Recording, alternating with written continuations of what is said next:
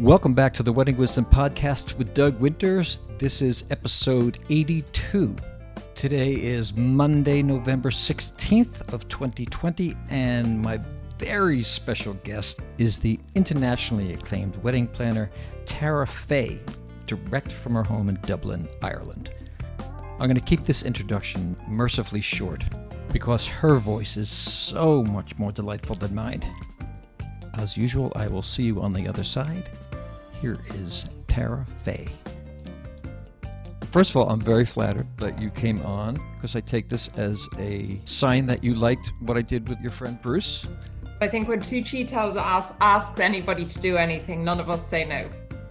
Uh, are you supposed to say, no, it's because you're so amazing, Doug? Oh, that as well, obviously. Is St. Patrick's Day celebrated in Ireland? Yes. It is. Yes. Here's the quote from the History Channel. It's traditionally a more solemn occasion on the Emerald Island until Americans got involved.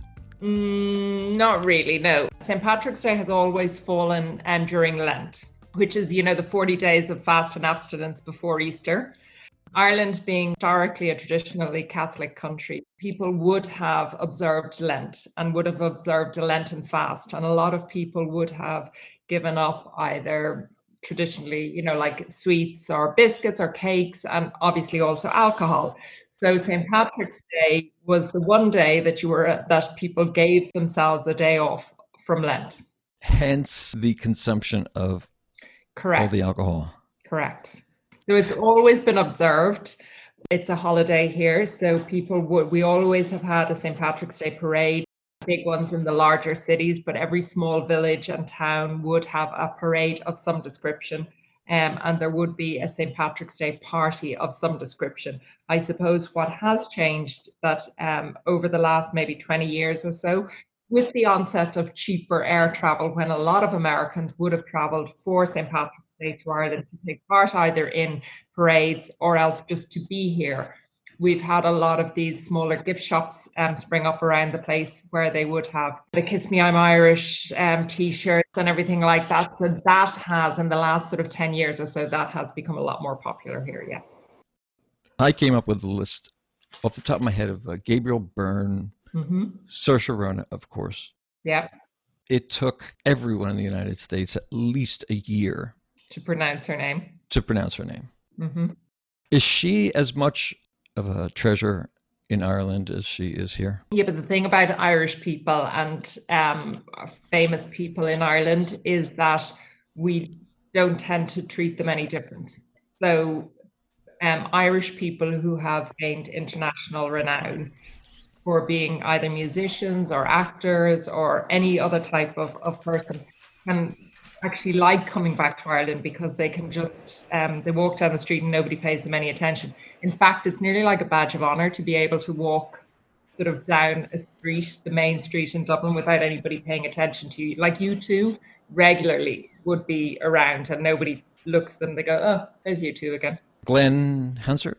Glen Hansard, yeah, he would have played on the street, like a busking on the street. And every Christmas Eve, one of the main pedestrian shopping streets in Dublin, at about four or five in the afternoon, a lot of musicians all join together and put on an impromptu concert including like Bono would be there, you know, different, anybody who's around will all join in and everybody just joins in together. But like Matt Damon has been staying in Ireland recently. I think he was here from February he went back in July and he just was hanging out. He was here. He decided to spend lockdown here because he was filming, and then the filming got rescheduled. So he just stayed and he came back, then rented a house, stayed, had his family here. His kids were being homeschooled here because he just said, you know, it was great being in Ireland. He could walk down the street, nobody paid him any attention. We don't take ourselves too seriously, and if you do, you'll soon be reminded as to why you can't. What I did notice about your website it is staggeringly beautiful. To me, it was really important not just to get across the elements of what I do, but also to get across the fact that it is it's a uniquely Irish company. We cater to a huge amount of destination weddings into Ireland. And then I also have a lot of destination weddings and events for Irish clients going overseas and also, international clients going overseas. But it was to get across that sort of the Irishness and that sort of like luxury element of Irishness, because as you say, a lot of people will have this sort of impression that it's the pot of gold at the end of the rainbow, which right. And there's nothing wrong with that, or else little tiny pubs in the countryside. Exactly. And that does happen as well. But we also have these amazing, incredible venues. We have incredible suppliers. We have amazing food. Um, and I'm very proud of that. And I'm very proud to be an Irish person working with international suppliers and international clients all over the world. And I'm very, very lucky to do that. But I wanted to get that across. And it was very important that that was represented in the website. And I do think TPD did a fantastic job representing that. Now, TPD is the design firm that made your website? Correct. And they're based in the US. I'm calling them. Fantastic. you know where I think you and Bruce originally came from was a recommendation from Christina Matucci. Well, Christina and I met with David Beahm when the three of us shared a car from Athens airport to a resort where we were all speaking. No kidding. Mm-hmm. And literally, we had it was just literally luck of the draw that there were, I think, there was about eight people in Athens airport being transported to this conference, and I ended up in the car with Christina and um, and David. And David said that he just knew at that moment that I was being adopted forever. It was just love at first sight. Yeah. And had you know each other? Had you heard of each other? Had you? Nope. I think that was probably my first um, international conference that I was speaking at. So that was probably yeah. Was David speaking as well, or David was speaking as well? Yeah. Okay. It's funny until I started this podcast. I mean, I've had a music company for 25 years, mm-hmm. and I started this about two and a half years ago with people that I knew in the business and I knew who knew me, like Preston Bailey, Ron Ben Israel, like people who been well established in the industry. And it was very funny. I was dealing with Bill Spinner from the Pierre Hotel, told me to call this woman Norma Cohn. Love Norma.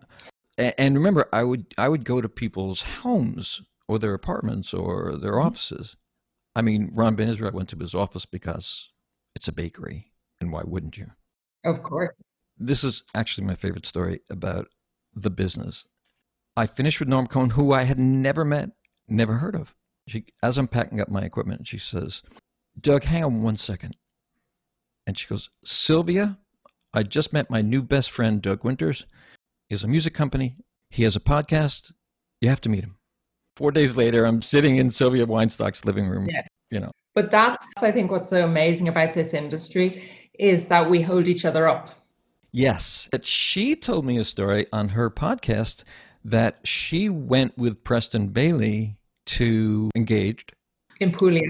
In Puglia. In oh, oh, you know the story? No, no, tell the story. Oh, for those who don't know, you do you want to explain what Engage Summits is? Engage Summit started 10 years ago last year. So last year was the 10th anniversary. So it started 2009 by um, Catherine Arce and uh, Rebecca Grinnals. And they started their first, very first engage, I think was for 40 or 50 people in Florida. And it was essentially a, a place for wedding professionals or people working in the luxury end of the market could come together, share ideas, network, learn, and just be treated to events that they would put on themselves. It now has grown into sort of three days in London last year, actually, which Sarah Haywood, a very dear friend as well, put on. They had a four day conference and it has grown from twice a year to now three times. And I think in 2000, 2018, there were four of them in one year. Here's the thing working, I think, no, no matter what industry you're in, when you're at a certain level, it, it's quite lonely. If you don't have somebody else to bounce ideas off or to even be able to pick up the phone and go, look, this is after happening. Um, and no matter where in the world any of us are, we all have the ability to pick up or to send a text or a WhatsApp or an email going, look, I have this problem. Are you free for five minutes? I just want to run something by you. And every one of us would do it for each other. And it doesn't matter if we're competing for the same job or not, you know, we will tell each other that also. And I think that a lot of that is down to the engaged community. And there is a hashtag called because of engage. And I think that is as well is down to what Rebecca and Catherine created insofar as it is about that networking. It is about and it is that that whole thing about that that community is created for each of us to help each other um, but also to learn from each other as well. But the among planners and designers it's a whole different it's a whole different ballgame. It's much more fraternal but here's the thing i mean it, it's like i have this thing you know if something is for you it won't pass you so if you're meant to get mm-hmm. the, the, job, you're meant to get it. If somebody else is meant to get it, somebody else is meant to get it. Yeah. And you know, if I'm if a client says to me, "Well, we're deciding between you and somebody else," I'll say, you know, sometimes I'll go, "Do you mind me asking who that other person is?" Mm-hmm. And I will always say something good about them. You know, we're all different people, and I think as planners, part of the I always think the clients, you know, they're, I'll say to them, look, you're making the assumption that we can all do our jobs. It is more about the relationship you have with somebody. I'm not everybody's cup of tea. And what was the expression you used? It's, if it's for you, it won't pass you. Um, my mother in law has this great expression holding a grudge against somebody else is wishing them to die, but taking poison yourself. And that's because it eats up inside you. So worrying that somebody else is going to get, there's always going to be other people that will that will be your competition. There were always going to be other people that will get a job that you don't. Right. So what? From my team of thousands of elves that work in the back, doing my research for me, you were the first luxury planner in Ireland? That is a fact, yeah. When I started, which was 1997, which was a few years ago, there wasn't a very developed wedding industry in Ireland, full stop. I was going to ask you about this, like when it became so global. Yeah, it, like at that time, there was, you know, if you did a tent for a wedding, it was literally a tent. Mm-hmm. Um, oh, literally a know, tent, like an army. A, yeah, a it's tent. an ugly. um, yeah, and maybe you never had there wasn't lighting. You'd be, you know, there was a cable running into somebody's home to to for the power you know there weren't generators it was a very different time so it was right. hotels with standard functions stacking and we're chairs. only talking 20 years ago 23 years ago yeah it's 20 yes 20 odd years yeah and there wasn't facetime there wasn't zoom there wasn't there were int- intranets within companies wait what was it called uh, there were there were intranets within companies. Intranets. Oh, really? Yeah. So that's what at that time there was, like in 96, 97. Oh, so people in one company could talk to the people in the same company. Correct. I remember saying to people that I was becoming a wedding planner, and they went, "But that's that's why would you do that? Why would anybody pay somebody to plan a wedding?" And your answer was because I want to. now, were you married when you started? No. Because you said you your husband no, he, um, he will say that our group, sort of the engaged group, that I'd say it's nearly like that I found my tribe. Um, he calls us that we've all, we're all part of a cult. the cult of engage. The cult of engage, or the cult of weddings. I think. No, he knows he knows a lot of them, um, and he's been to engages with me, and he's been to. So, who is that crew? Like I just had Bryan Rafanelli on. Is he? Is he? So Bryan has been for dinner in my home in Dublin. I adored him. Bryan is amazing. Bryan obviously is part Irish. His mother is is Irish American. Bob Conti is Irish American, obviously. Ed Libby is Irish American. So, uh, I mean, I'm thinking of people that I would regularly be like, we would even go on holidays with. Like a large group of us went last year to Italy with Christina for her um, and there was Christina Matucci, obviously Ryan Hill was there, and um, Lynn Easton was there, um, Augusta Cole, um, Bruce, obviously. I did hear you say one truly fascinating thing on a on a podcast. I mean, many fascinating yeah. things. You were saying that you stayed till the end of every party that you do. Yes. That's fascinating. I mean, I do because I have to play mm-hmm. the last notes and pack up. But I, it's something that I never thought to ask planners and designers. I would think that sort of once they know that everything is running perfectly, they take off or no? It would be very rare that um, I would leave, and if I leave, if I'm leaving, it's only because you know one of the one of the um, guys would say to me, "Look, we're we're set here. There's only another half hour to go, or something like that. You go off, and we'll you know we'll see the changeover team or something like that." But i think it's if you think it's it's nearly like and maybe it's the fact that i'm so superstitious when you think it's all going too well is when something will go wrong. it's you know that Sod's law thing. That's funny. I think they call it Murphy Murphy's law here. Murphy's law, yeah. all right. So when you decided to start wedding planning in Ireland, and all everyone said, "Wait, why would anybody pay to, to have?" Mm-hmm. And um, what had come right before that? Had you interned with someone else, or were you just really confident? I interned with um, with Renee Simons in SNR Originals in Tarzana, in California, and she was an amazing lady, absolutely amazing. And her daughter Cindy still runs the company, um, who is equally amazing, and I still keep in contact with her. Renee was was great. She threw open her doors to me, and it was a full a full production house. So they had a um, a prop house. They had a flower room. They, you know, I went to meetings with her. I went to site visits. I worked in, I worked within the flower department. I worked in the art house. So I literally worked across all of the elements on load in, load out, strike, everything, production schedules. It was fantastic.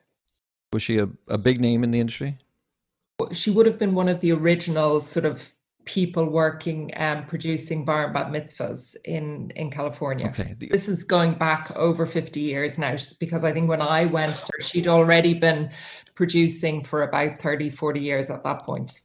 So tell me what separates the luxury market from the middle market. Of course it's got, it's going to come down to money, but I think it's also down to experience. The experience that you're producing for your client. Mm-hmm if the client is paying a thousand euros, say, or a thousand dollars, or they're paying a million, they should still get the same level of experience. I think you can give a luxury experience for your client at a middle range point and still make as money as much money for yourself or it depends on what you want out of out of planning I want to enjoy every single day. I want to enjoy the planning process. I want to enjoy my time with my clients, but I also want to create the most amazing event that they're going to be talking about afterwards and they're never going to want to leave me. I think what Bruce had said mm-hmm. that I want to make sure that there's enough budget to do what I do and do it really well. Correct. I always remember in the back of my head, I went, I had a very traditional upbringing. So I went to a convent school, and w- one of the nuns that we had teaching us, and was, but she used to say it every single day that if something is worth doing, it's worth doing well. Yeah. Yeah. And it's something that I th- think has always stayed with me. And I'm not going to do something unless it is perfect. And I know that that's a very hard thing to maintain constantly because, you know, it's that done is better than perfect but it's also that there's no point in doing something unless it's going to be something that you're proud of. And I have no interest in doing events that I wouldn't want to put on myself or I wouldn't want to go to. Good is the enemy of great. Yeah. But if it's just good enough, is not good enough. Is not good enough. That's mediocre. And who wants right. to be mediocre? That your client has picked you for a reason and they're entrusting in some cases, especially if it's a wedding, one of the most important days of their life. And in some cases, it's one of the biggest investments they're going to make if they're paying it themselves and they're younger. Mm-hmm. Sure. And, you know, they deserve to look out for them and create the most amazing day for them for that amount of money. And if you're not going to be able to do it for that amount, it is incumbent on you to say to them, I, that is not my area. Here is somebody else who could do that for you because you know as bruce said and bruce will, is very is much more particular even than i am. Whereas i'll just get stuck in and do it and go okay no we have to get this done. It has to be done. It has to be perfect. And i would rather nearly go without sleep than and, and make sure ensure that it's right for the client if something happens at the at the last minute. Sort of and that's experience as well knowing that I'm not going to be able to produce what you want for the budget that you're willing to to spend, and to have the confidence to say that as well. I think at the moment, for a lot of people, and even moving into next year, like post COVID, if we're ever post COVID, if we're ever um, post COVID, ever post COVID, I think one of the challenges for planners and even people starting in the industry as well is that some people may take on jobs or take on events that are, you know, outside of their um, comfort zone. Exactly, their comfort zone. And I just feel like that they need to think and don't take something just because you know they have to pay rent at the end of the month or something and they need that right they, they, need a really good yeah. deposit bruce and tara live yes i was absolutely thrilled to have bruce russell two episodes ago mm-hmm. and I, what i told him that is that i was totally captivated about it not the RTE whole show, uh, which we'll talk about in a, in a minute, but the, the thing you did for YouTube. Yes. Uh, they were literally eight, nine minute clips. Correct. Of you bringing up a subject, like there was one, how do you fire a bridesmaid? Correct. The two of you just talk like old friends. You're like, how do you do it? Because I think what we found is, especially like speaking to our couples on the RTE show, um, but also then speaking to the producers or our directors or everybody is fascinated by the stories that we have to tell. And it is like they're living vicariously through our stories. We then realized as we're telling them stories, there is a huge amount of really good content here that people want to know about. And at the start of lockdown as well, then we we started doing our Instagram lives and we found out that people have a huge amount of questions. And a lot of the time it's the same question over and over again. Mm-hmm. But they want to hear it in a different way.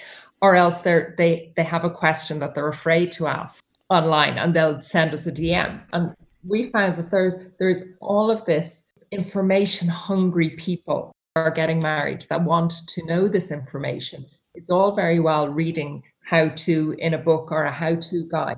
But what they want to know is they want practical examples. It's like everything. Everybody wants to know. Go on, really tell me what, what really happens. Bruce was saying there's an overload of information. There's just not an overload of good information. Correct. And I think as well, there's not a lot of, when we looked at the market as well, that we found that, and I think he probably used it as well, that we said we're, we're educators, we're experts, we're not influencers. So this is what we do. Combined, we have nearly 40 years of experience. We've forgotten more about weddings and how to than most people will ever learn. That's not to say we've all the answers, but because nobody has all the answers. Let's just talk about this RTE for a second, because it's BBC in Ireland. Yes. And there's a show there called My Big Day Home or Away. Right. Now, was it called My Big Day Home or Away with Tara Fay? No, it was always called My Big Day Home or Away. So what how the concept came about was I think they ran a competition internally within RT um, for from a producers course and they asked the producers to come up with ideas or concepts for new new television series or new shows. And My Big Day was one of the ones that came out of it. And I got a call randomly asking me to go and test for it. So I went to meet them. Um, I think it was supposed to be a 10 minute screen test or just a chat. And two hours later, I was still there. I think they had said to me, you know, it's going to be two people, two competing um, planners. I said, great. I said, who are you thinking of? And they went, well, we have a few people. And I said, you know, I said, make your own decision. I said, do you want an opinion? And they said yes. And I said, because it's going to be an international show, essentially, because it was going to be Ireland versus somewhere in Europe or potentially internationally. I said, and I know that you want to sell it internationally. What, what about using someone international? And I had mentioned, and Bruce, because he's French Canadian, but living in the UK brings that sort of international element. I've been asked to do shows before, and I've taken part in in documentaries on wedding planning and things before, and I and I hadn't for about ten years because of the fact that I I was never comfortable with editing because I think editing is a very powerful tool, and you can be edited to come across in a particular way. What was important about doing this show was to actually showcase as planners what we do, because there's a huge amount of um, there's so many different names floating around about in terms of people working in weddings and the different titles that are put on them. You have wedding stylists, you have wedding coordinators. So when I agreed and explained it to Bruce as well and how he agreed is that we said to them, we will do this, but you need to let us show our craft, to show what it is that we do so people can understand what goes into a wedding, what goes into planning it, that it is not just a case of turning up with a, a, a chart that we tick things off on. It's a lot more. It's like 95% is the preparation that goes into it, and only 5% is the beautiful image that you see at the end. And that was really important to both of us that that came across on screen. And I think it does. The way that Bruce described it, if someone has a budget of 20 euros, why should they not have the advantage of advice? Why shouldn't they get advice from the best? So for the for the actual show, it's two couples, and they have um they have a budget of X, and I think the mm-hmm. most was maybe thirty thousand euro, and they can't decide if they want to get married in Ireland at home or if they want to get married in another European country. Each planner has to present them with an option of a wedding, and they then decide, and we have to break down the budget, spend the budget for them based on the number of guests or not, as the case may be. Sometimes we go, well, you can have this venue, but you can't have all of your guest numbers. And then they have to decide. And the planner that they pick has to plan it, and the other has to be the assistant. Within that budget? Within that budget. Oh, and the other one has to be the assistant. So they always get both of you? Yes. Ah. Who wins most? I wouldn't say. I mean, is it a friendly competition? It's very friendly. And I think as well that one of the things and why it always got on so well is we had each other's back all the time. So even, you know, if we were filming out in the rain, they'd say something like, and I'd say, I'm not going out in the rain. And Bruce would go, She's not going out in the rain, and I'm not going out in the rain either. you know and there was always a thing like we know now as well like if we're watching a reality or a scripted show that people think it's it's it's real that it's happening. We know that that's been scripted. Yeah. Because you know our producers or the directors would say something to us like well we want you to say and we'd both look at each other and we go we're not saying that. But tell us what you want to achieve and we will do it our way. We would say we will get you to where you want to be tell us where you want to end up and we will get you there trust us and we trust us because and because we trusted each other as well. But the full show is is it an hour, half hour? It's a fifty minute show, and there's five episodes. I present an option in Ireland, and Bruce presents an option somewhere in Europe. Oh, so so how does the show end? They follow the couple on the wedding day and and show and then do closing interviews with both of us at the end of each at the end of each episode. How we thought the other person did on the day.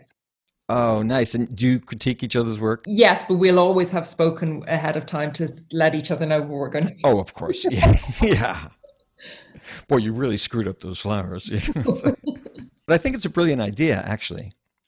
It's a great concept, and um, I think Bruce had said on his podcast, in his interview with you, that it's um, BBC World bought the international rights to it. So we found out during the summer when I randomly got emails from um, people saying that they had they'd found sought out my website and sent me emails to say they'd watched the show in South Africa and I loved it.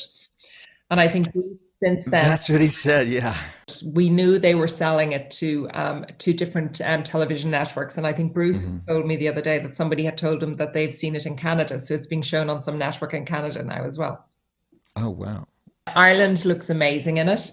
Um, and the countryside looks fabulous and the venues look fabulous. Uh, so that's all that I'm worried about because I um, I do some work with our tourist board on promoting Ireland as a destination for weddings. Ireland has always been a, a destination for weddings, but they we've never actively gone out and promoted Ireland as a destination for weddings. So in the last few years, I've been working with the tourist board to create an identity for Ireland as a destination for weddings because we've got all of the things going on. You know, we have castles, we have beautiful manor houses, we have private estates, we've private lakes, we've private islands that people can go and have their wedding on. Sort of getting that out there to people so that they understand that you can still go to Italy if you want and have your beautiful castle or to France or to um, wherever, but why not consider coming to Ireland from the US? It's a lot shorter, it's a direct flight and we have um, we have customs and immigration facilities in Ireland, so you don't even have to queue up for um, for that. You know what's funny is that I was literally I know this is going to sound incredibly provincial, but I was actually looking at a map last night. Mm-hmm. And a little island in between the, the UK and, and the US. yeah, because I grew up on Long Island and you'd go to Montauk mm-hmm. and you say, all right, next stop London. It's like, no, next stop Dublin. Well, it's actually next stop would be the west coast of Ireland. Oh, right. Dublin is the east coast of Ireland. so correct. you're very close to England. Correct. We're closer to Wales, so it's fast ferry, fast boat, it's 90 minutes to Wales. And a flight from Dublin to London is 50 minutes. Oh, so it's like going from New York to Washington D.C. Correct. Or from New York to Boston. But if you come from um, from New York to Dublin, for example, is five hours on a plane. As quickly as you can get to LA. Yeah. That's pretty cool. And we also, um, which is a, a thing that a lot of people don't realize, that in two of our airports, two of our international airports in Ireland, we have US immigration and customs. Meaning what? You said that before. What is what is the significance of that? That means that instead of you, um, as a US citizen, instead of you having to queue up um, on the far side in in the US when you land, you go straight through because you've gone through your immigration in Dublin. Oh, okay. So it's part of your pre-clearance. So, you know, you go to the airport as normal two and a half hours beforehand for an international flight, you do your pre-customs clearance and your immigration clearance. So when you land in JFK or in Boston or Los Angeles or anything like that, you literally off the plane, collect your luggage and straight out. Bruce was headed to a client in San Francisco, went from Heathrow to Frankfurt to Nova Scotia. Yes. And he says, I have to quarantine for 14 days here, and then maybe they'll let me go to San Francisco. But I could easily fly to San Francisco and they could say, okay, you've got to turn around. Back around, yeah. But that's purely a COVID thing. That's uh, definitely only COVID. But I think what this has done is it, it I think it is, will change the way we all do business from now on. Mm-hmm. Because I've been at tastings before where I video call them in anyway, um, or you know have them in on a screen while I'm doing their their food tasting for them, and that maybe seemed strange at the time, but that will no longer be strange. And if everybody thinks about the amount of time they spent on, on planes going to site visits three, four, five times pre-event, maybe won't be doing that anymore post COVID, again, whenever that is we have all learned to be a lot more efficient with our time. Now, that is not to say as soon as people will travel, I'd say there'll be a queue right at the at the airport at the departure gate because everybody will be just wanting to go somewhere.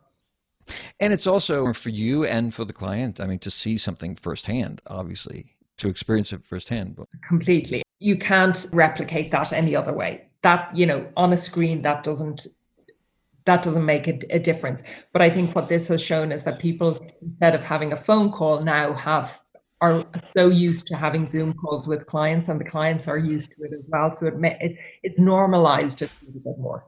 I think you're a great ambassador for the Irish Tourism Board. When you think of Ireland, all right, so here's what I think of. I think of just standing on a cliff overlooking this incredible green moss and old castles. Maybe that might have come out of Braveheart era, mm-hmm. you know, out of the fourth century or the 12th century. It's just very either very grand or very down to earth local pubs.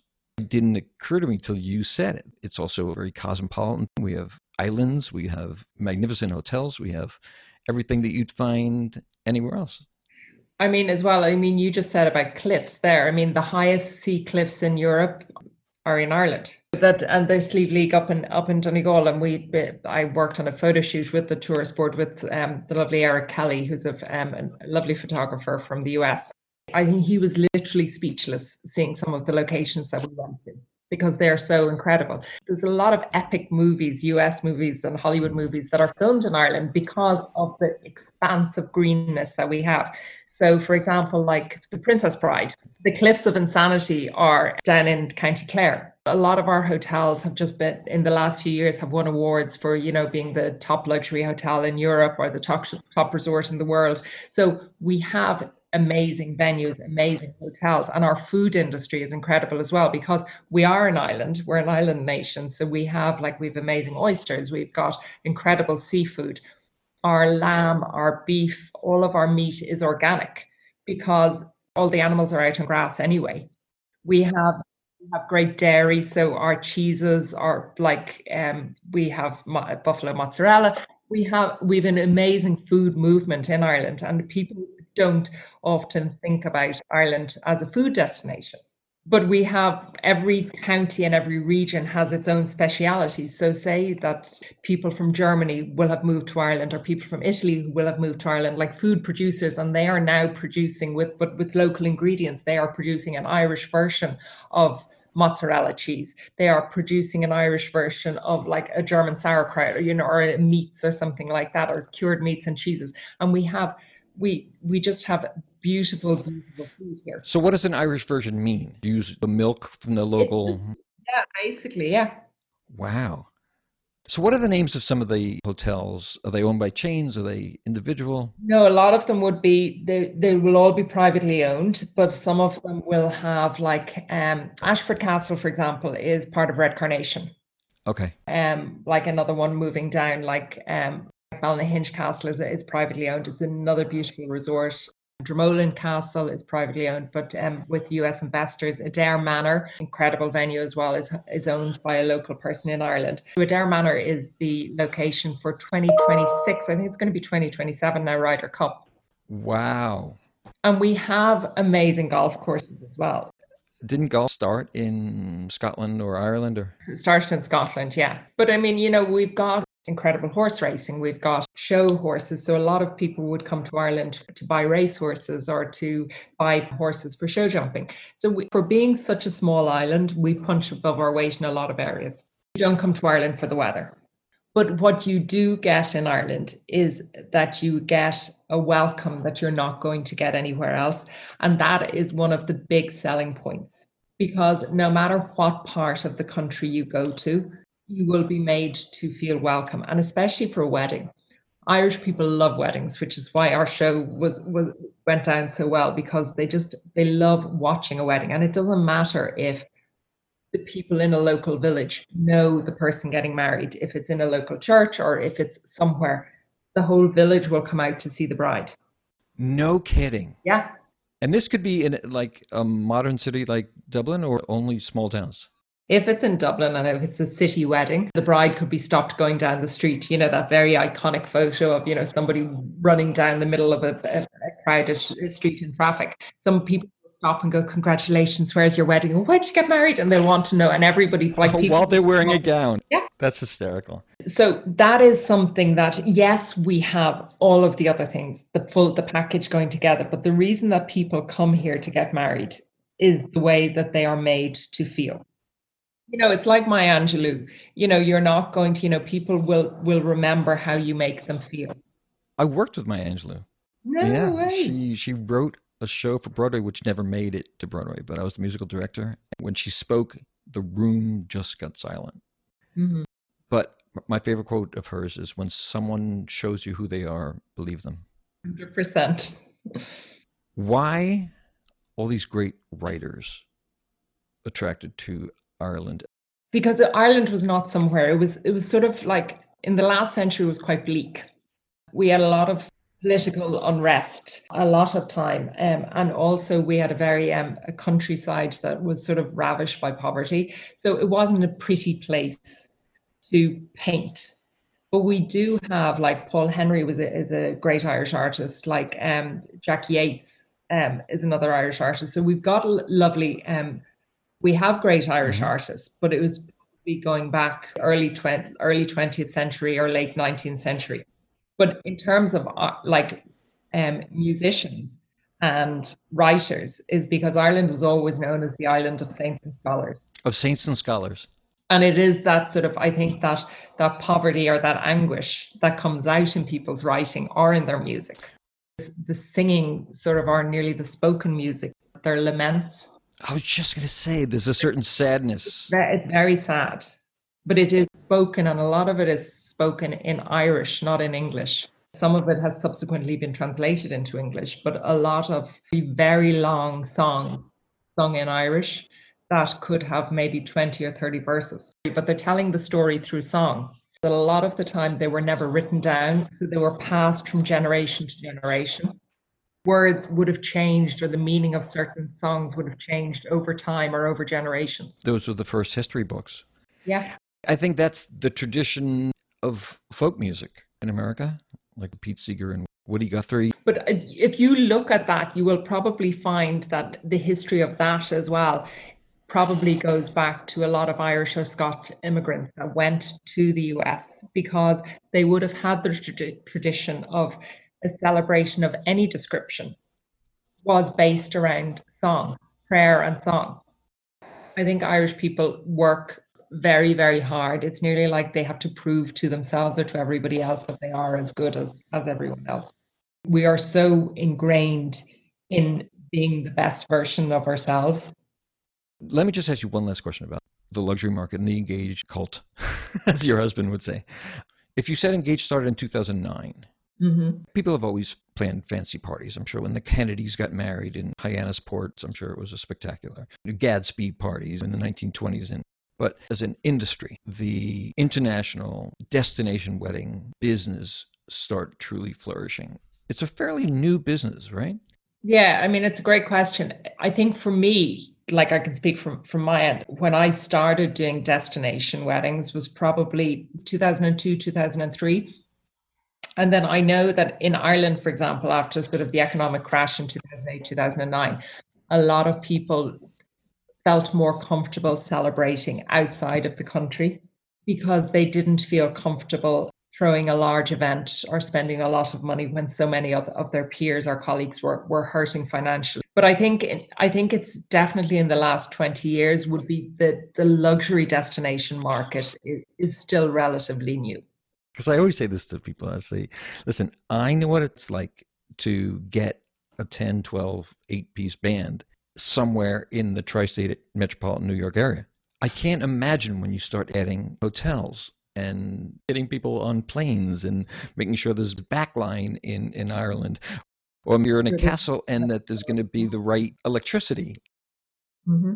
And everything falls on your shoulders. That's why I have so much respect for all the planners and designers I've had on. Here's the thing we're not performing brain surgery we're only putting on a, a party or a, and it is about the people around us and i learned very early on about recognizing the areas where you fall short and bringing good people in to cover those areas because i don't speak musician. My production manager knows this um, and she's amazing. Like i'll talk to her and i go do we need an artist liaison on this one as well? And she'll go yes i have somebody in mind. Don't worry about it. Um, we'll put a stage manager here, then we'll put somebody on F&B, put somebody on guest concierge, a travel coordinator. And it is, we'll build out the team based on the actual event and the clients and the venue. Someone once said to me that they all want to feel like they're having the best party that ever happened and they don't want to get ripped off. I always think it's a good thing to put yourself in their shoes and how would I feel if I was speaking to me? What is it that I want to hear? I want to know that that I'm not going to be told when something when the chips hitting the fan. I want to know that I am having a great night. And if there was any problems, I'll hear about them afterwards. You're creating this bubble around your clients. A lot of the time they don't need to know the minutiae of detail. So if they have a headline act, or if it is that the stage has to be turned around, that there's two or three bands going mm-hmm. on, or that know, there's a lot of entertainment. At the point when they keep adding or they say they want something, I go, okay, that is fine, but this is the knock on effect of that.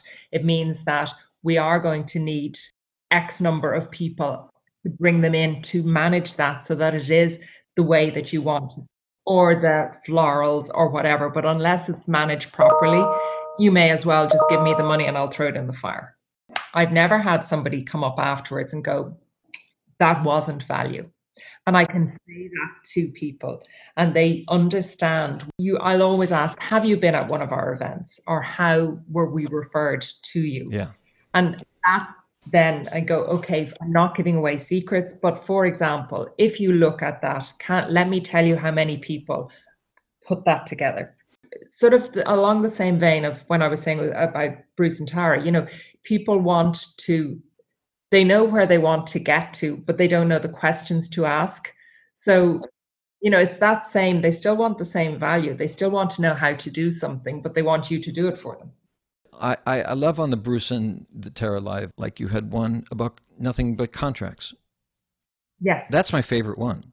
That's, I think, there's another one, and I don't think it's on that or not, where we actually try and um, explain the difference between what a planner does, what a stylist does, what a designer does, what a producer does, so that people can understand what somebody, a hotel coordinator in a hotel does. Right. That's actually what I'm trying to do with this podcast is really educate because the world, mm-hmm. it, because they're all just labels. The, absolutely. In addition to that, it, you know, yes, there can be $5 million bar mitzvahs, you know, and, and there can be astonishing ten thousand dollar parties. You know, it's a the wedding industry and the the market. You didn't realize it until COVID hit in the United States. This was the number that hit me. It was like said forty million hospitality workers applied for unemployment, including me. And I called uh, my friend at one of the hotels, and I said, I never thought of myself as a hospitality worker.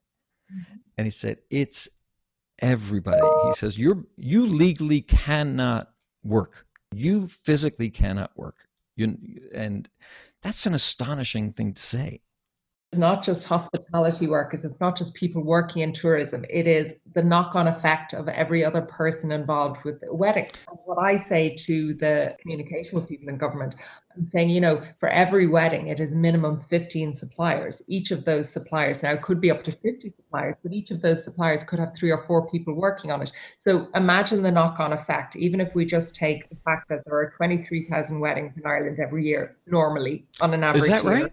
Between 21 and 23,000 weddings every year. And you know, of a country that is just over four million people. That's, yeah, that's why. I, that's why I was. So, uh, you know, extrapolate that out by the the number of people now that are. So it's oh, two hundred twenty thousand people in the tourism industry, but that's only taking into account people working directly in hospitality. Right. That's not including the musicians. That's not including. That's not including musicians. Not including stationers, chauffeurs, photographers, videographers. When I was talking to my friend at the Pierre, I was saying, when do you think we're back? And he says, if the average New York, let's say the average Pierre wedding is 200 people, between my front of house, back of house, the full band, the photographer, the catering, you know, everything, double. So 200 people is 400 people. So it's when he, when can you have 400 people in a space Correct. to make a 200 person wedding happen? And what I love is that I think you've given a lot of insight the reason I originally called the Wedding Wisdom Podcast is because I, I really wanted people to to give their wisdom as, as you have in more ways than you know, because it's a fascinating industry. The, when I started the podcast, I actually started it because I said, wait, we work in this business that people don't think of as a huge industry. And I don't think people did until the pandemic hit and said, okay, there's 40 million people applying for unemployment in the hospitality industry, and the trickle down effect, or what you you're calling the knockdown right. effect, is astonishing. I mean, it goes down to the guy driving the truck who is going to bring the flowers. Exactly. You know? But I think as well that I, people laugh when I say it, but to work in this industry, it's a vocation.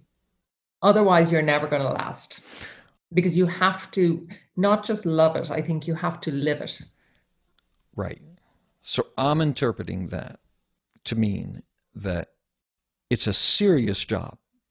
It's a, it's just astonishing the amount of work that goes in and the amount of responsibility. And you make it all sound so comforting and so easy as you would to a couple. But I know the sleepless nights and the nights you stay up and trying to figure out where to put this in the budget and you know is this going to work or is this person flying in am i going to have trouble with this there's so many elements you're absolutely right and i don't think people often realize that it's sort of like oh you're just a wedding planner one of my daughters met harry and meghan when they were in dublin she does coding so she was presenting a coding a computer coding project to them and they said to her what do you want to be when you grow up do you want to be a computer coder or do you want to work in science or do you want to work in maths or something like that? And she said, no, I want to be a wedding planner. And they went, oh.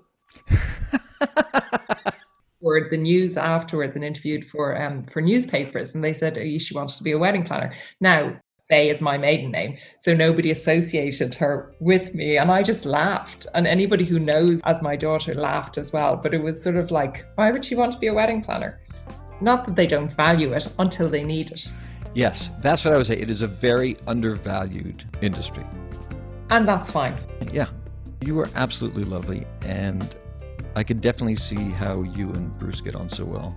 We do. We speak nearly every other day. Tara Fay, thank you. You're very welcome. Pleasure. This has been wonderful. Not at all. Pleasure. Thanks. Okay. Bye bye. Bye. My only question after that conversation is what wedding couple would not want to get married in Ireland and have Tara Fay plan it for them? The reality TV show we were talking about is one that she co hosts with Britain's Bruce Russell, who actually was our guest on episode 79.